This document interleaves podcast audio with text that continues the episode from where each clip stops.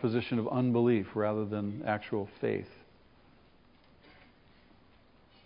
Their God is too small, their God is shrunken. We pray. Many times when we pray, we, we pray really from a posture of unbelief, not belief. When we pray, we find ourselves, and just examine your prayer sometimes, we, we find ourselves telling God what to do and how to do it. Rather than praying from a posture of faith, Lord, you, you know this situation. You know where I'm at. You know what's facing me. And I thank you that you have my life in your hands. I thank you that you are sovereign. I thank you that nothing's happening to me without your express will and purpose. I'm confident, Lord, that you are doing something in me. I pray, Lord, that I might know your strength. I pray, Lord, that I might know the fullness of your Spirit. Help me to surrender more fully to you. Help me to surrender more fully to your will. And, and, but most of the time, we are praying from a posture of unbelief, I think.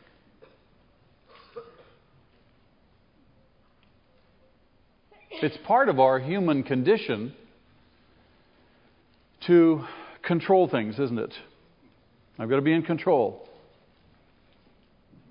Now, it's not necessarily that you're always aware of that. It's just part of our condition because of the deficit in us by sin drives us to be in control.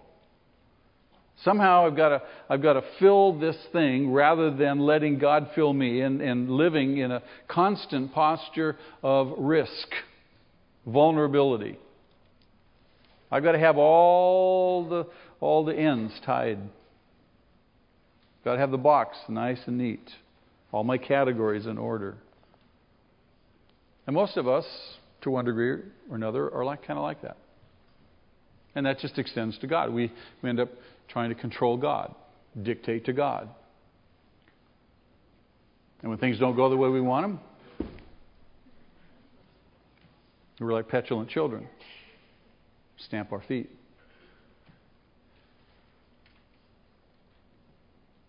God is not like us. I'm thrilled by that. God, thank you that you are not like me.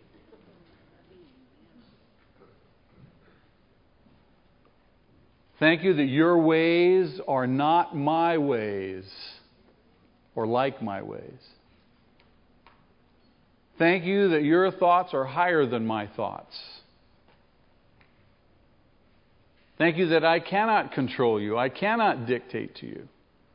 Thank you that your will is absolutely perfect and sovereign.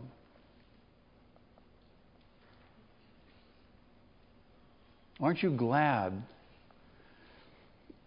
that God is not like us?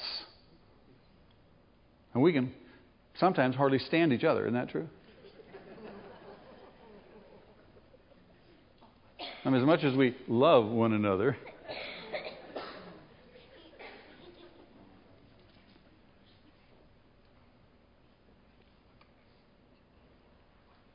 and that has a bearing on what I, I want to share with you this morning out of chapter 48. God doesn't do things the way we do them. Those great verses in Isaiah chapter 55, no doubt you're familiar with them, where God speaks to the prophet Isaiah and he says, For my thoughts are not your thoughts. He says, And your ways, not my ways. As the heavens are higher than the earth, so are my ways higher than yours, and my thoughts than your thoughts. Now, we, we know that we, are, we have fallen. We know that we're imperfect. We know, we realize more and more, the longer you're a Christian, the, the more you realize what sin has done to you. Originally, we were created in the image of God. We know what sin has done to that image, how it's defaced that image, torn that image, broken it. But God is restoring the image. He's making us like Him. So that we can indeed think the way He thinks, and more and more that we can walk in His ways, less and less in our ways. In chapter 48 of the book of Genesis, we're going to see Jacob bless Joseph, but actually, he's going to bless Joseph by blessing Joseph's two sons. And he's not going to bless them in the way that's normally expected. God's ways are different than our ways. God doesn't do things as we would predict necessarily. God is infinitely creative, infinitely uh, ingenious. He has ways of doing things you and I would never, ever, in our wildest dreams, imagine. And He can bring the most crazy things together and make it beautiful. That is absolutely wonderful. Absolutely wonderful. And we're going to see that happen in this particular chapter. Remember now that Jacob is about 147 years old. And he's on his deathbed. He's lived a, a, relatively long life, but according to his testimony, not nearly as long as his father's. But nonetheless, he's 147.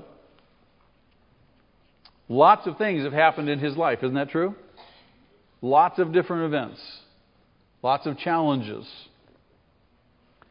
And of all that's happened in his life, all the events of Jacob's life, the writer to the Hebrews picks out this one event as his outstanding act of faith, recorded in chapter 11 of the book of Hebrews and verse 21. That's the great hall of fame, if you will, of faith, down through the history of all the patriarchs. And in that verse, the writer to Hebrews tells us by faith, Jacob, when he was dying, blessed each of Joseph's sons and worshiped as he leaned on the top of his staff. Out of all of his whole life, the many events of his life, this is the one event that the writer to Hebrews seeks to chronicle, to celebrate as his outstanding act of faith. Why? Why that event? Why this event of chapter 48? Because, very simply, it's a demonstration that God does not do things the way we would do them necessarily. He's still carrying out his purpose. Jacob was still living by faith, even at the end of his life when he died. Verse 13 of chapter 11 of the book of Hebrews tells us that he, as well as the other patriarchs, did not receive what was promised. He only saw those things and he saw them from a distance. He welcomed them for, from a distance. You and I may, may, may die before the second coming of Christ. I would love to be here to see it. But by faith, I see it from a distance. I may not be there when it actually occurs. Same thing with Jacob. He, he saw the fulfillment of the promise. This, this, this was a done deal. There was no doubt in his mind that his descendants would grow into a great nation. There was no doubt in his mind whatsoever that they would indeed uh, possess the land that God had promised them. And he would not be there to see it. But he absolutely believed it. By faith, confident. Now, in this account, there's a subtle irony here in the fact that just like in his youth, he was given the blessing, wasn't he? His father passed the blessing to him, and he was the second son, wasn't he? He wasn't the oldest. The oldest typically would be in position to receive the blessing, the inheritance but he's the second one. And just like he received it as the second son, he is going to bless the second son of Joseph. But the difference is, and it's a subtle kind of a thing, whereas Jacob deceived his father, Jacob will not be deceived when he gives the blessing.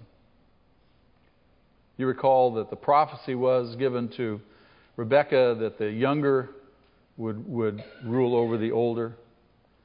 And they knew that, and yet they still had to deceive Isaac to get that blessing. Not so here. The firstborn's blessing is going to be given to the younger brother, but in this particular case, there will be no deception, nor will there be the bitter aftermath of that deception. Last time you recall that Jacob, in his testimony to Pharaoh, when Pharaoh said, How old are you? He said, My years are relatively few in comparison to my father's, and my life has been difficult. The reason being, you, could track it all the way back to that deception where he did not honor his father. Proverbs says this, Proverbs 10:22, "The blessing of the Lord brings wealth." Doesn't that sound great? The blessing of the Lord brings wealth. And he adds no trouble to it. Jacob had trouble in his life. Sure, it was a blessing of the Lord, but he had to deceive to get it. The idea is that when God blesses, and there's no deception, no manipulation, there is no trouble to that blessing. So God's ways are not like our ways. It was customary for the oldest son to receive the blessing.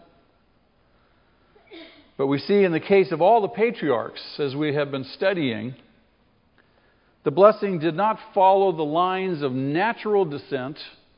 The blessing did not follow the lines of natural right. You and I have been blessed by God, have we not? God has touched us, He's anointed us, He has blessed us, He's given us an eternal inheritance. Is it based on the fact that we deserved it? Is it based on the fact that we were well educated? That we were successful in this life? That we had social status? Not at all. See, he's driving home the point again that the blessing does not follow any human accomplishment, any human qualification. I'm cool, God. You need me. God says, Ha, if I need you, I'm in trouble. Let's just track down through the patriarchs and see, watch the pattern. As we've been studying these past months, who was Abraham's firstborn son? Ishmael. He was the firstborn. And according to custom, the blessing should go to Ishmael. But which son received, actually received the blessing? Isaac, the secondborn. Who was Isaac's firstborn son? Esau. And the birthright was to go culturally to who? Esau. But which son actually received the birthright? That's right, Jacob, the secondborn. Who was Jacob's firstborn son? Reuben. But who actually received Jacob's blessing? Joseph. We'll see it in this chapter. Who then would Joseph's first, firstborn son be? Manasseh. And who received the favored blessing? Ephraim. That's right. You see, God's choice does not depend on natural status. God's choice, God's not bound by our human rules, by our customs. Now, our customs are not bad in and of themselves. But God's not bound by them. He's not bound by our customs. God's choice does not depend upon ability. God's choice does not depend upon talent. God's choice depends solely on His mercy and on His grace.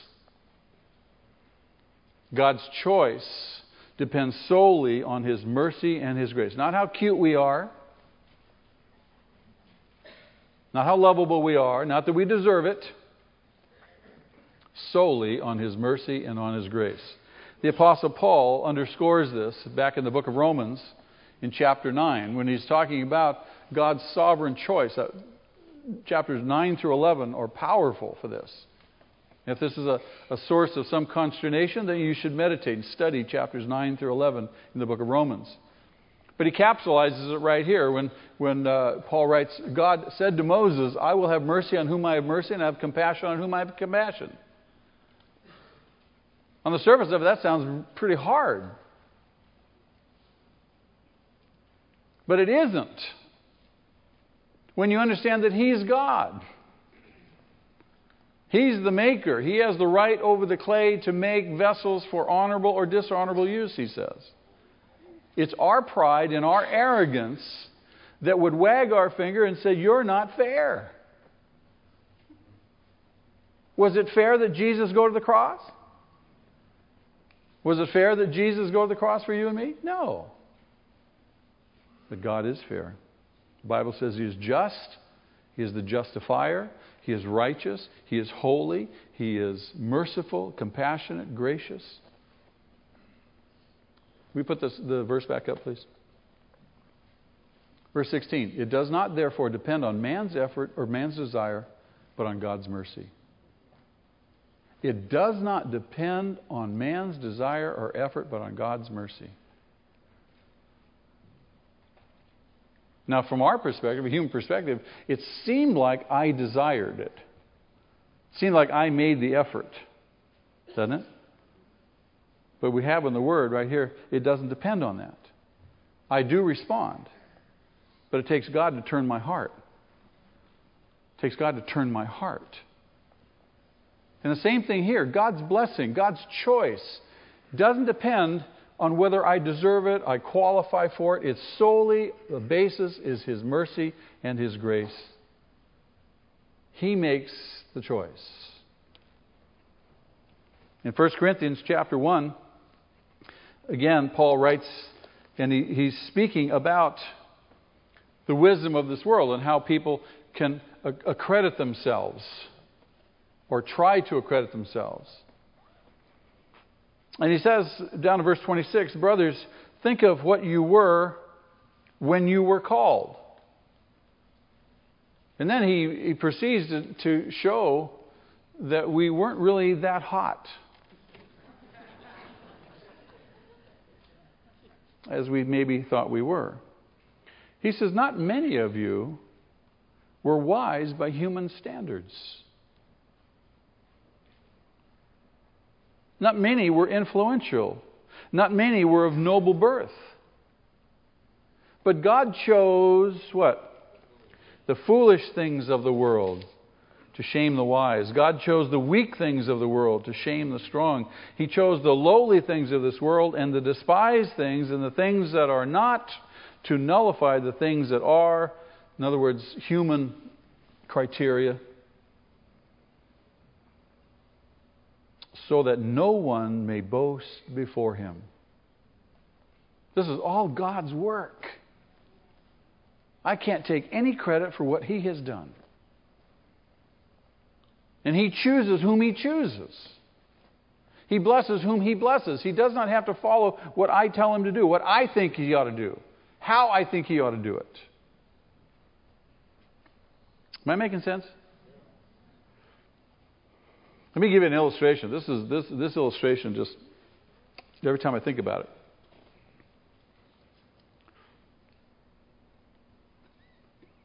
This was a, in another church. It wasn't our church. this, this, church had a, a handicap ministry, much like we do.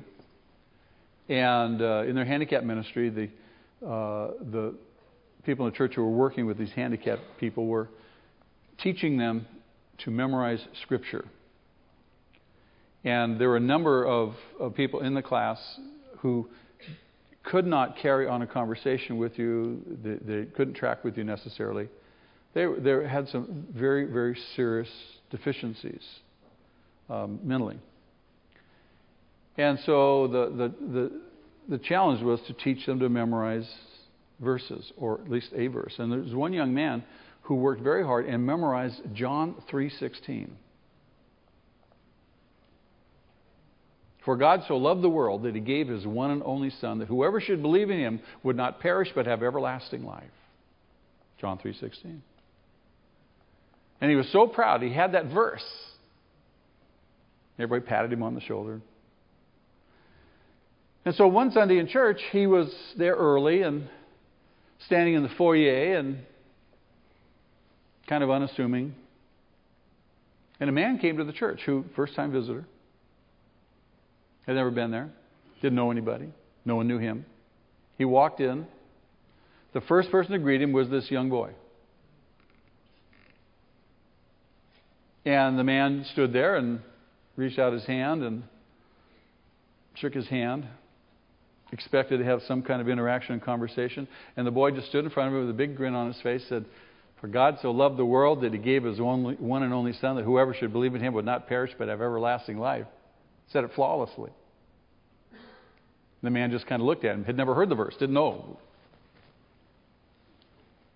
Didn't know what to say. And so the, he rehearsed the verse again, and a third time, and a fourth time. By the sixth time, that man was in tears and made a profession of faith in Jesus Christ that morning. God uses the weak things. The weak things. You and I would never, ever, ever would have chosen that young man to witness to that businessman. We would have tried to find the most sophisticated, erudite, articulate man in the church to witness to him, wouldn't we? But God chose that young boy who could not even carry on a conversation, who'd worked hard to memorize one verse, and God used that one verse. True story. True story. It's all about God and what He's doing. And He doesn't do things the way we do them. That's so exciting because you never know what he's going to do.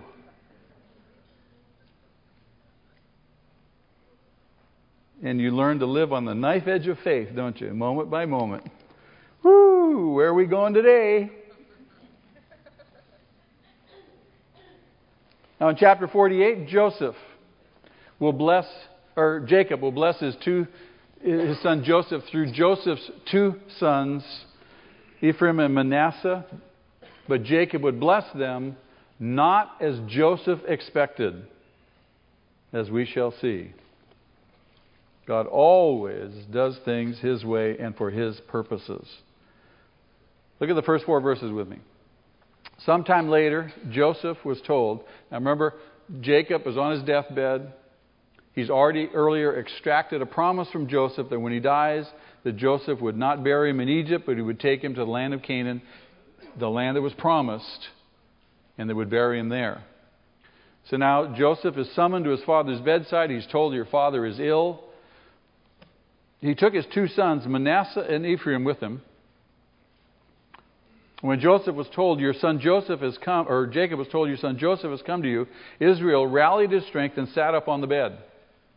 So apparently it took a great deal of effort for him, and he is really, really close to passing.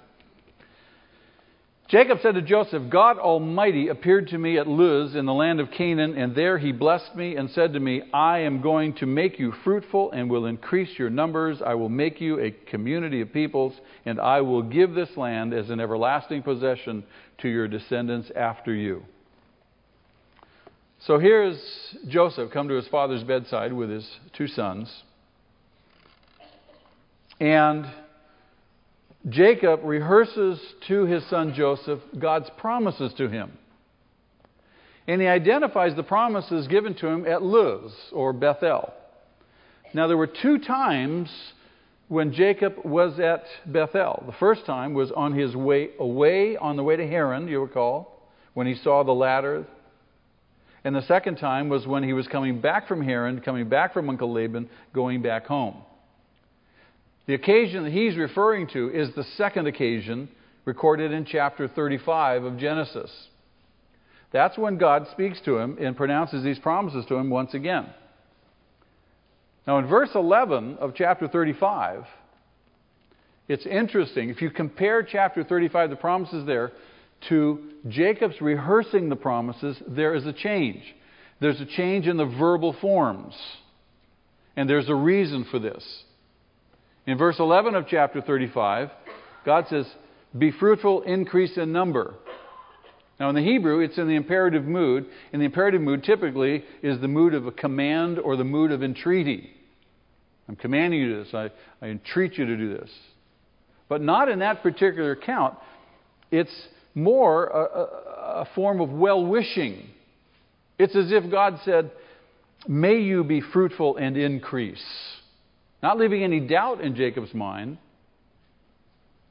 but it's like a, a, good, a good wish, if you will. That's, the, that's how it's stated in chapter 35. But as Jacob retells the story to Joseph, he doesn't use the same verbal forms. He changes the verbal forms to stress the fact that God, God would indeed bring about all that had promised. It would be God to do this. God is faithful to his word. Look with me again at verse 4. He says, And God blessed me, and God said to me, I am going to make you fruitful and will increase your numbers. I will make you a community of peoples. I will give this land as an everlasting possession to your descendants after you. God is going to do what he said he was going to do. This is important for Jacob to pass on to Joseph. Jacob is going to die, he's going to pass off the scene. He's giving them this assurance and this heritage. Much like as a parent, you want to pass on to your children uh, a confidence. A confidence. God is faithful. He will do what He has said. You can trust Him. Now, at some point, that faith that you're passing on to that child, that child has to make it their own faith, doesn't it? Don't they? A lot of times kids will hitchhike along on their parents' faith for a long time, but at some point they come to a place of crisis in their life. And when they come to that place, their faith has to be their faith. They can't, can't be your faith anymore. Does that make sense to you? So Jacob is, in effect, telling Joseph, God is faithful. God is going to do this. And he speaks in very definitive language. God will do this. God will do this. God will do this. Because Jacob is going to pass off the scene and leave Joseph as the one with the blessing, in effect, the head of the family.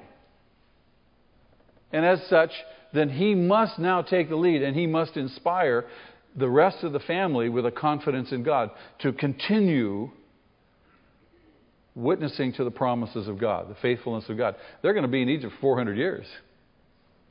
They're going to need some encouragement, aren't they? Absolutely. So this is very, very important. And so he's, and, and incidentally, this as, as Jacob rehearses these promises, he emphasizes that aspect of the blessing that had in fact been the very theme of the Joseph narrative. And if you recall what the theme of the Joseph narrative is, is what? What would be the theme of the. If you could sum up all the Joseph narratives into one theme, what would it be? What you meant for bad, God meant for good. So, so Jacob is telling him, he says, he says, don't worry. Don't worry what, what happens. Don't worry about what happens. God ultimately will bring about all that he has promised. God ultimately will bring about all that He's promised. Turn to your neighbor. Say that. God ultimately will bring about all that He has promised. All that had happened to Jacob. I mean, he's reviewed his whole life. All that had happened to him, all that had happened to his household, had been God's plan. And all of it was intended by God for good. As you look back at your life and you see all your mistakes and all the sin and all the craziness and all the foolishness and all the stupidity that you did and still do, somehow it's in God's plan. I don't understand it all, and nobody does. We wish that we could do everything absolutely perfectly and right, don't we? But every time we look at our foolishness and our sin, our faith begins to wibble and we beat ourselves up. Well, I'm just a wretch. And we get our eyes off of God. Jacob's testimony to Joseph again continues this great heritage that God is faithful and all that's happened has been in His plan and He's going to work it for your good. I like that. I like that. It inspires me. It gives me hope. I'm encouraged. God hasn't abandoned me. He has a great purpose for my life. And He's still at work, and He's still fashioning me, and He's still doing things with all my stupidity. And I can be stupid at times. Verse 5. Now then, your two sons, born to you in Egypt before I came to you here, will be reckoned as mine. Now, Jacob is going to, in fact, adopt Joseph's two sons. Now, he names them. Does anybody notice anything unique and interesting about the names? What is it? Ah, Randy, very good. The second son is mentioned first. Go back up to verse 1 and notice the order of the names. Manasseh is named first, right? And now Jacob reverses the order. There's a hint there of what's coming. He names the second son first. Ephraim and Manasseh will be mine, just as Reuben and Simeon. Now, Reuben and Simeon, Reuben and Simeon were the first two sons born to Jacob chronologically, and they're named in order. But he's giving Ephraim preeminence. Just as Reuben and Simeon are mine, any children born to you after them will be yours. In the territory they inherit, they will be reckoned under the names of their brothers, Ephraim and Manasseh. And we'll talk about why that's going to be. And then he says in verse 7 As I was returning from Padan, to my sorrow, Rachel died in the land of Canaan while we were still on the way, a little distance from Ephrath. So I buried her there beside the road to Ephrath, that is Bethlehem. Now, as I said, Jacob is going to die. The promises are going to proceed through his sons.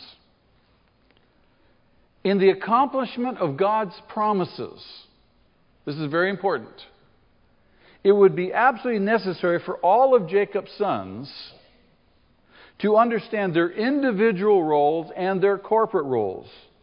What's my purpose and where do I fit in? It's just like us. What's my purpose? Where do I fit in? God has a plan for his nation, and they are going to be the progenitors. They're going to be the, the patriarchs. They're going to be the founders of the 12 tribes of the nation of Israel. How are, what are going to be the things that are going to characterize them? What are the things that are going to characterize each tribe? How are they all going to fit in together?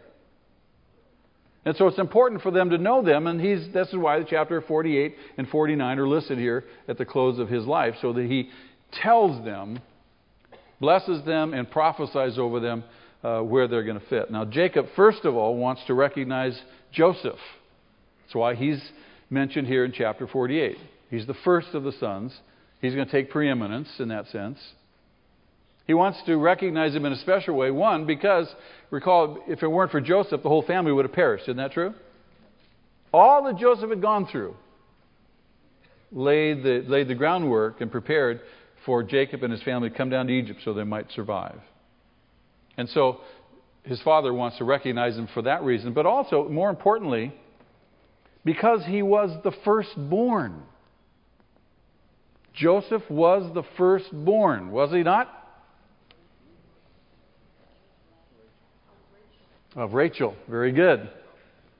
He was the firstborn son of Rachel. Do you suppose that Jacob originally intended that Rachel be his only wife? then, in that case, Joseph would indeed have been the firstborn. It had been Laban and his deception the reason that things had worked out differently, huh? So it's appropriate then that Joseph be regarded in this particular say, sense as Jacob's firstborn. Now, again, it was customary for the oldest son to receive the father's blessing, and accompanied with that blessing was a double portion of the inheritance. But the father had the right to change the arrangement if he so desired, if he had good reason to do so. Who was literally the chronological firstborn to Jacob? Reuben. Reuben had disqualified himself, hadn't he? Reuben had evidenced uh, a weak character, proving he was not fit for the responsibility. Now, he's not disqualified because he did it. it his disqualification just proved that he had the weak character. In 1 Chronicles chapter 5 verse 1, in the record, it says this the sons of Reuben, the firstborn of Israel. Now, this parenthetical statement. He was the firstborn, but when he defiled his father's marriage bed, his rights as firstborn were given to the sons of Joseph, son of Israel. So he could not be listed in the genealogical record in accordance with his birthright. He, he's lost it. And so, though Reuben was actually the firstborn, it's going to go to Joseph. Now, Jacob decides that it, it'd be most effective to convey this double inheritance not just to Joseph, but to Joseph's two sons. He has a double inheritance. Joseph has two sons. The inheritance is going to go to both of these sons rather than to Joseph himself. And he would do this by adopting them as his own sons so that they would be equal in rank, as he said, to Reuben and to Simeon. So they're going to be the equivalent of regular brothers in rank to Reuben and Simeon, the first two, and as well to all the rest of the brothers born to Jacob.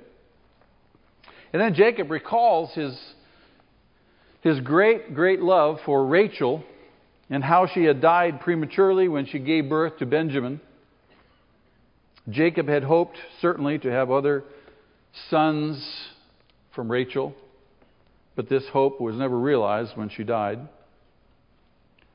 Jacob also recognized the possibility that Joseph might have other sons. So he's adopting Manasseh, he's adopting Ephraim. And he says, now when you have other sons, because there's only a double portion, he's not getting any more, then the other sons are not going to get a portion. They're going to fall under Ephraim and Manasseh. They're going to be part of those two tribes, should he have it. And the record doesn't give us any visibility that he did, in fact, have other sons. Look at verse 8. When Israel saw the sons of Joseph, he asked, Who are these? Who are these? Now remember, his eyesight is horrible. He can't see too well. Why might he ask that question?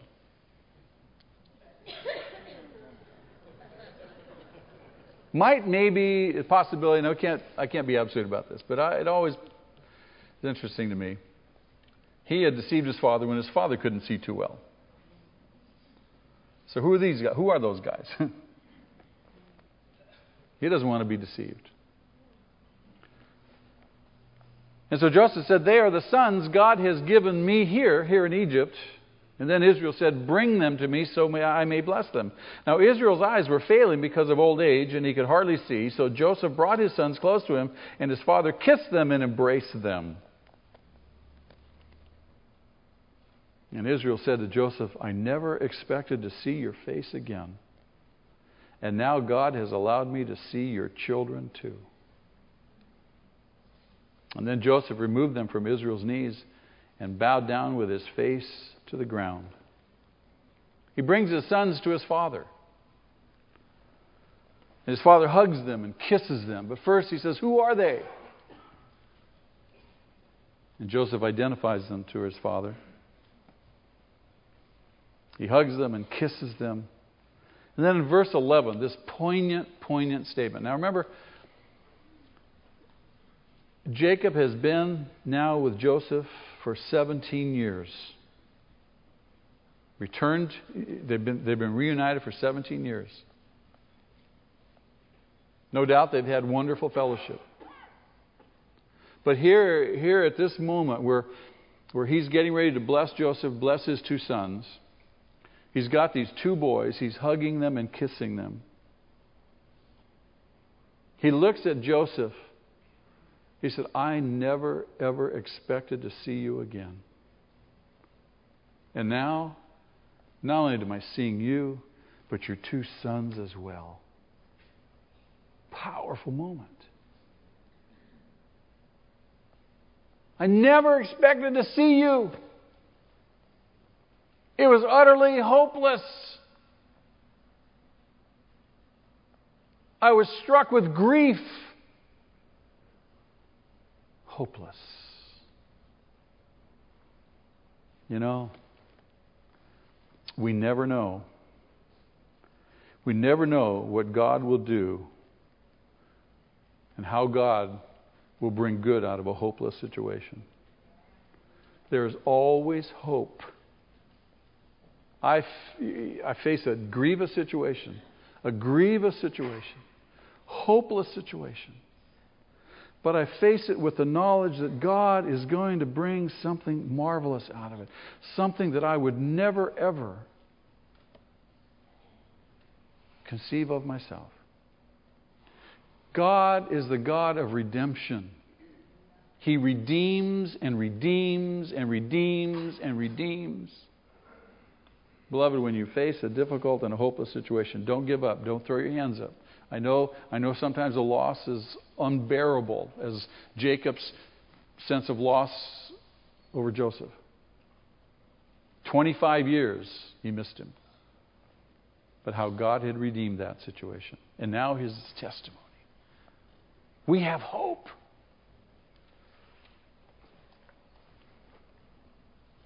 And then Joseph moved his sons away from his father, and he bowed down to his father with his face to the ground.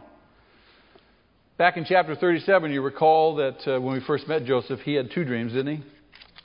Remember the substance of those two dreams? First dream was what?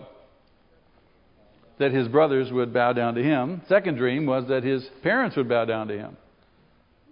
The second one never happened. We could chalk that up to his youthful enthusiasm. He's on a roll. I had a dream. I had another dream. Everyone, the whole world's going to be bound, bound down to me.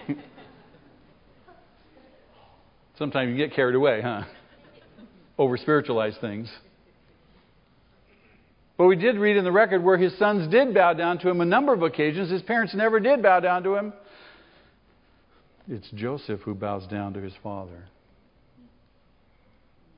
You find it right here. You recall that when Jacob had his interview with Pharaoh, who blessed whom? Jacob blessed Pharaoh. The lesser is blessed by the greater. And in the same situation, right here, Joseph recognizes the preeminence of his father. Here's Joseph, second most powerful man in all of Egypt, bowing down with his face to the ground to his father, awaiting his father's blessing. Verse 13. And Joseph took both of them, Ephraim on his right hand toward Israel's left hand, and Manasseh on his left toward Israel's right hand, and brought them close to him. But Israel reached out his right hand and put it on Ephraim's head, though he was the younger, and crossing his arms, he put his left hand on Manasseh's head, even though Manasseh was the firstborn. And then he blessed Joseph and said, May the God before whom my fathers Abraham and Isaac walked, the God who has been my shepherd all my life to this day, the angel who has delivered me from all harm, may he bless these boys. May they be called by my name and the names of my fathers Abraham and Isaac, and may they increase greatly upon the earth. Here's Joseph. He brings his sons to his father now. He places Manasseh at Israel's right hand, and Ephraim at Israel's left hand. The right hand is significant of the greater blessing. This is the blessing that's going to go to the one who has the status, if you will. But what happens? Israel switches his arms. And he puts his right hand on Ephraim's head and his left hand on Manasseh's head.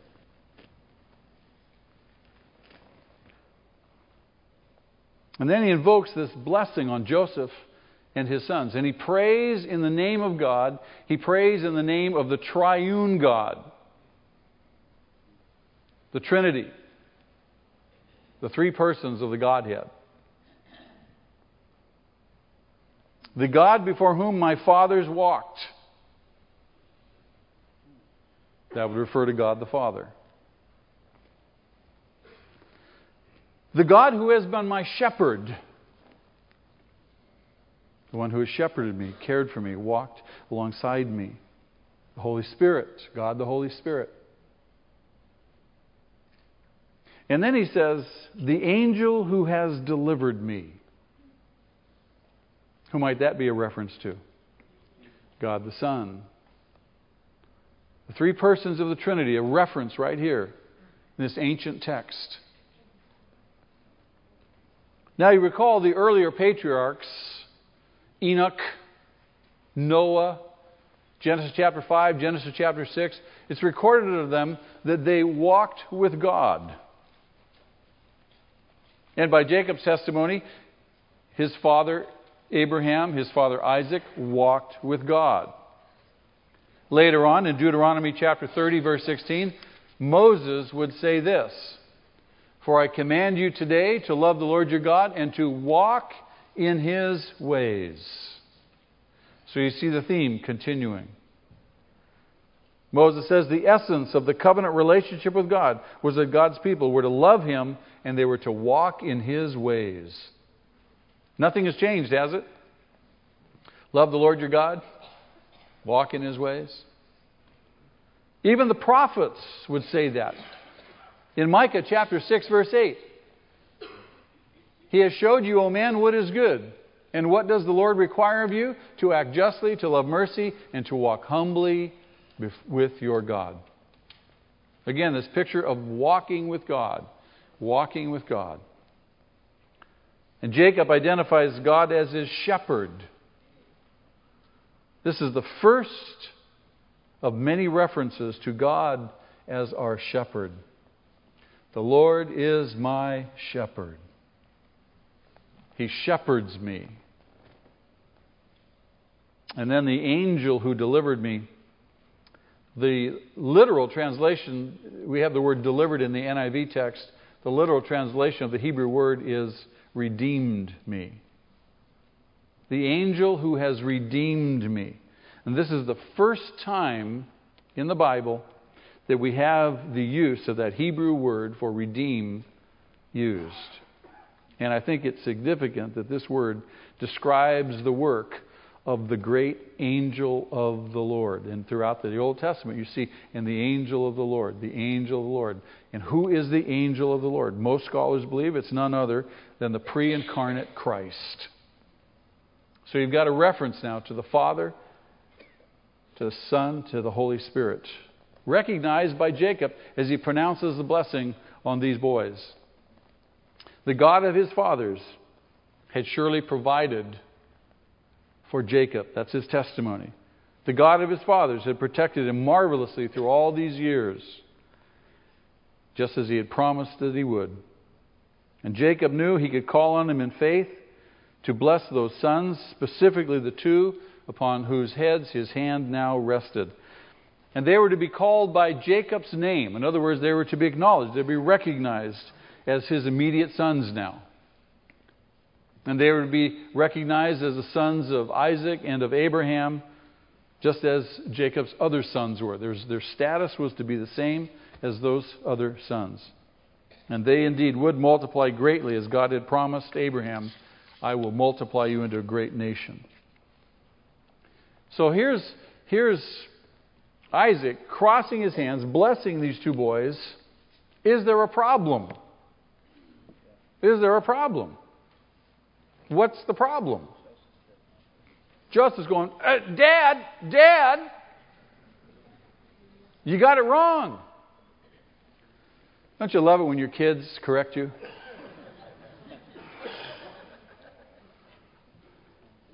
But is there really a problem? Is there really a problem? No. No. Verse 17. When Joseph saw his father placing his right hand on Ephraim's head, he was displeased. God, Dad, can't you get anything right? So he took hold of his father's hand to move it from Ephraim's head to Manasseh's head. Joseph said to him, No, my father, this one is the firstborn. Put your right hand on his head. But his father refused and said, I know, my son. I know. I know what I'm doing. He too will become a people. He too will become great. Nevertheless, his younger brother will be greater than he, and his descendants will become a group of nations. He blessed them that day, and he said, In your name, referring to Joseph, will Israel pronounce this blessing May God make you like Ephraim and Manasseh. And so he put Ephraim ahead of Manasseh. And then Israel said to Joseph, I'm about to die, but God will be with you and take you back to the land of your fathers. The you is both, both words there are plural. He knows that Joseph is going to die there too. The idea is that he will take your descendants back to the land. And to you, as one who is over your brothers, I give you the ridge of land I took from the Amorites with my sword and my bow. So, receiving the blessings of God does not depend on one's natural status in the world. We see that clearly evidenced there. On the contrary, the blessings of God is based solely on His grace and His choice. The one to whom the blessing did not belong has become heir of the promise. Do we deserve the blessing? We become heir to God's promise, haven't we? Absolutely. And Ephraim would grow into a great people.